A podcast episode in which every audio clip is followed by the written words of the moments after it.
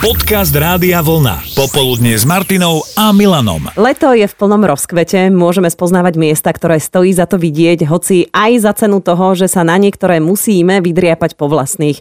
Ale potom sú z toho pamätné výstupy, na ktoré veľmi radi spomíname. Aj toto je jedna z tém, na ktoré dostali možnosť zareagovať naši poslucháči, ale ešte predtým vymeníme chôdzu za jazdu autom a problémy s tým spojené. Tento týždeň sme sa vás v popoludnejšom vysielaní s Martinou a Milanom pýtali, kedy vám auto odmietlo poslušnosť v tej najmenej vhodnej chvíli a mala čo k tomu povedať aj Mária Strenčína. To bolo, boli letecké dni a pri Piešťanoch sa mi pokazilo auto. Proste zostalo stať na diálnici, mala som céry v aute, strašný lejak, no neskutočne, musela som samozrejme deti vyložiť von v tom lejaku, vedľa diálnice. Volala som manželovi, že nech, nech ma príde teda otiahnuť. Mm-hmm, do toho tie stíhačky, ten hukot z toho letiska. Stíhačky hore nad nami a išiel okolo taký pán policajt, asi sa mu nechcelo v tom daždi vystúpiť, len mi ukázal, že či mi, či mi neviem, či môžem povedať, nešibe, že tam s tými deťmi stojím. A povedal, Áno, sama si si to vymyslela, aby si lepšie videla na tie stíhačky, tak si zastala na diálnici a pozerala si sa, hej? To bol taký akože zážitok. A malo to nejaký happy end? Áno, boli sme úplne mokrí a odtiahli nás potom samozrejme manžel, nie tí, tí policajti. Áno, áno, áno. No ale zážitok zostal a myslím si, že taký dobrý výhľad na stíhačky ste už dávno nemali. No to áno. Odtedy akože to nejako nemusím ani lietadla, ani ten húkod okolo toho, ani nič. Euka mala o niečo veselší príbeh s autom pokazeným v tej najmenej vhodnej chvíli. Tak bolo to asi pred 25 rokmi, keď sa išiel žení môj bráško a teda s kňazom bolo dohodnuté, že teda nevesta a ženích prídu na spoveď na poslednú chvíľu, síce v sobotu ráno. Takže už v piatok bolo svadobné autičko naleštené a teda šli na tú spoveď. Keď však vyšli von, na aute zákon schválnosti bol veľký defekt, čiže neviem, že či tá spoveď u môjho brata k niečomu bola, ale teda sobáš bol. E, spomínal meno Božie nadarmo. Áno. Dúfam teda, že to všetko dobre dopadlo, aj s tou svadbou hlavne. Áno, všetko dobre dopadlo a ešte stále sú šťastné spolu. No výborne, tak auto sa síce pokazilo, respektíve pneumatika nevydržala, ale manželstvo stále drží a to je hlavné. Áno. A to môže povedať aj Kamila Zrače, hoci aj jej svadba prešla peripetiami, bolo to v januári v 82., keď bola tá legendárna zima s veľkými snehovými závejmi a ona ako nevesta zostala stáť pred domom. Všetci odišli na miestny národný výbor v Rači a ja som tam zostala sama s mojim strikom Joškom Slovákom, ktorý mal prekrasnú simku, zlatú metalízu, ale niekto zo žičlivých susedov mu tam vopchal klinec, takže mal defekt. Keďže všetci boli na národnom výbore, iba zo pár zvedavých tetiek postávalo, lebo bola krutá zima a ja bez kožuška, bez všetkého, iba s veľkánskym závojom. A podotýkam, dom bol zamknutý a som nemala kľúče. Ale budúci manžel bol trpezlivý, počkal na ňu, nevzal si inú. Ja som mala vlastne svojím spôsobom absolútne poslednú veľkú racanskú svadbu tradičnú. To znamená, že ja som si dala podmienku, že sa nevydám, pokiaľ nebude mať minimálne trojmetrový závoj. A čepená som bola rodovým cepcom mojej babičky a jej mamičky v tej dobe starým 200 rokov, ktorý je aj celým racanským krojom vystavený. V múzeu. E, v múzeu racanským. Wow. Tak sa na ne môžeme ísť pozrieť. Áno. Čo všetko sa človek nedozvie od poslucháčov Rádia Vlna. A poďme si zaspomínať aj na zimu na prelome milénia, ktorá znefunkčnila auto Majke. Stalo sa tak, že my sme vlastne mali dohodnuté, že okolo 3 na 12 pred polnocou pôjdeme sa pozrieť na Silvestrovský ten ohňostroj, však mal byť veľkolepý, lebo rok 2000 bol na prelome 99-2000. Proste, keď sa ma niekto spýta, 31.12.1999, aká bola teplota vonku, tak bola minus 25 stupňov, môžete mm-hmm. si to všetci overiť. A nám proste zmrzol benzín v aute, takže my sme sa fakt nikam nedostali. To bol pre nás taký, trošku také sklamanie, ale bol to zážitok, na ktorý sa nezabúda. Aha. A nebrala si to Majka ako nejakú symboliku toho, že máte no. ísť autobusom, máte si zavolať taxík a že predsa len si treba štrngnúť a pripiť na, ten, na to nové milénium? Teda akože ak môžem byť úprimná, tak som to brala ako obrovskú, obrovské znamenie a v roku 2000, v podstate do pol roka, sme mali takú dosť veľkú autonehodu práve na tom aute. V podstate si myslím, že to bolo také aj varovné, že asi s tým autom nás nič dobre nečaká. Mm-hmm. Keď vás nič dobre nečaká autom, skúste to na pešo. My sme sa v tomto smere odrazili od príbehu jednej odvážnej peruánky, ktorá prišla v priebehu pandémie koronavírusu o prácu.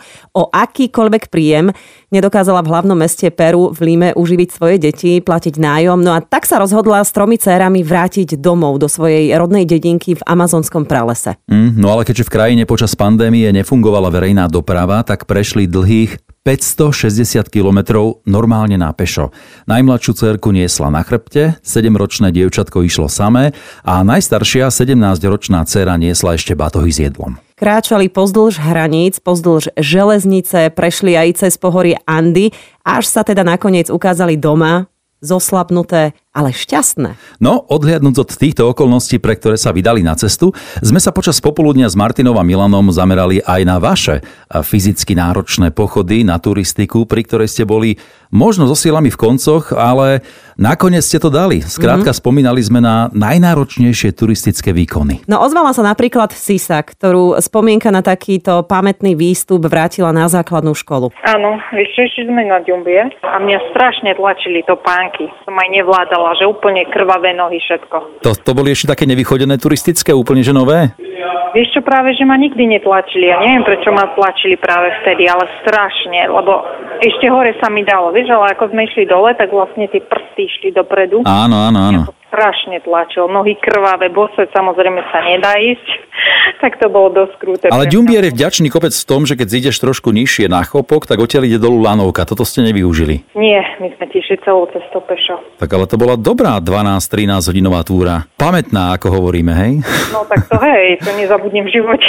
A odtedy si zopakovala niečo podobného? Vieš čo, na chopku sme boli. Ale No. to už som mala vychodené topánky. To už bolo lepšie. Netlačili ma. V topánkach, ktoré tlačia je niekedy horšie ako bez nich. Turistiku, pri ktorej bola so silami v koncoch, zažila aj Dorotka s priateľom. Možno aj preto, že to nebol len taký vršok. Voláme Kriváň, ideme do Grand Canyonu. Mm. A tam je ten problém, že my ideme z hora, dole a z dola hore. A to je fakt veľký rozdiel. No, že to som ja nevedela. My sme mali jediné šťastie, že sme sa naozaj poháňali jeden druhého. Už keď sme teda išli dole, tak to bola pohodička. Začínali sme ráno o 7. Ešte bol sneh, to bol nejaký apríl, hore mm-hmm. bolo tak trošičku snehu. Väčšinou, čo chodia eh, hore aj dole v jeden deň, tak idú tak, že tam niekde prespia. Áno. No lenže my frajeri najväčší Slováci sme sa rozhodli, že to teda dáme za jeden deň. Už sme boli celkom pekne unavení, pretože tam je veľký teplotný rozdiel. Dole pri rieke Colorado, tam bolo pekných 25 stupňov. Pomaličky sme sa najedli a vravíme si, uf, už máme v nohách nejakých možno 15 kilometrov smerom dole a teraz naspäť, no už nám nebolo všetko jedno, ale mali sme šťastie, že sme mali tie uh, také nápoje, Gatorade, Áno. Amerike sa to predáva. Mali Také jontové. No, no, také jontové. No a tak sme sa vydali hore a už v polovičke, fú, už fakt, že to bolo náročné. A hovoríme si jeden druhému, akože poď, musíme ísť, pretože keď zostaneme, tak nám svaly totálne zatvrdnú a už by sme sa fakt nepohli. Umrieme tu, umrieme. Umrieme tu, umrieme tu, ale tak zase, my sme boli hrdinovia. No, nakoniec sme vyšli hore a tam sedel jeden pán na stoličke, Američan, a on hovorí, tu sedávam skoro každý deň, to je moja zábava a ja viem presne, kto ide jeden deň hore a v ten istý deň aj naspäť.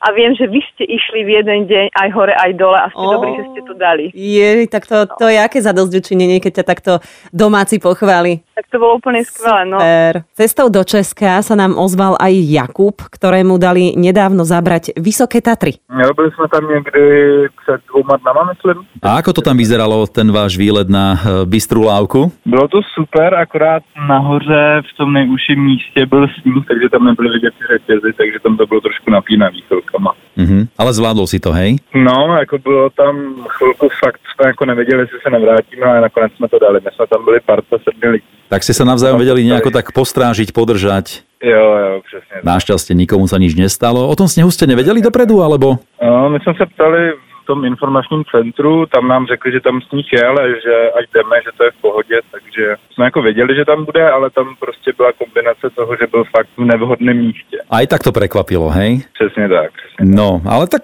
posilnilo vás to do budúcna. Myslím, že ste neboli posledný krát v Tatrách. Doufám, že ne. A na záver nám svoj maximálny turistický výkon popísal Palino. keď som pred 20 rokmi som zastavil s kamarátmi, že vyniesím si priateľku na ceste na po domácku vyrobenom nosiči. Priateľka koľko mala? 60. 60 kg. Je taká normálna váha. Na takého, takého stromáka hodinu, 3 čtvrte hodiny na chrbte na ceste. Ja, aj tak to je iná vec, hej. Tak ako zdvihnúť a položiť, to je v poriadku, 60 kg, ale hodinu a 3 štvrte niesť na chrbte. No a čo, zvládol si to? Zvládol som to, na druhý deň som stával hodinu z postele, čo ma nohy. Ja, nevládal si. S manželkou si zažil svoj turistický vrchol. To je dobre. To bolo, to, hej, to, Hej. Tak dnes to bolo o veľkých turistických výkonoch, ale aj o autách, ktoré vás zradili v najmenej vhodnej chvíli? No a na budúce dostanú priestor bicykle. Tešíme sa. Popoludne s Martinou a Milanom.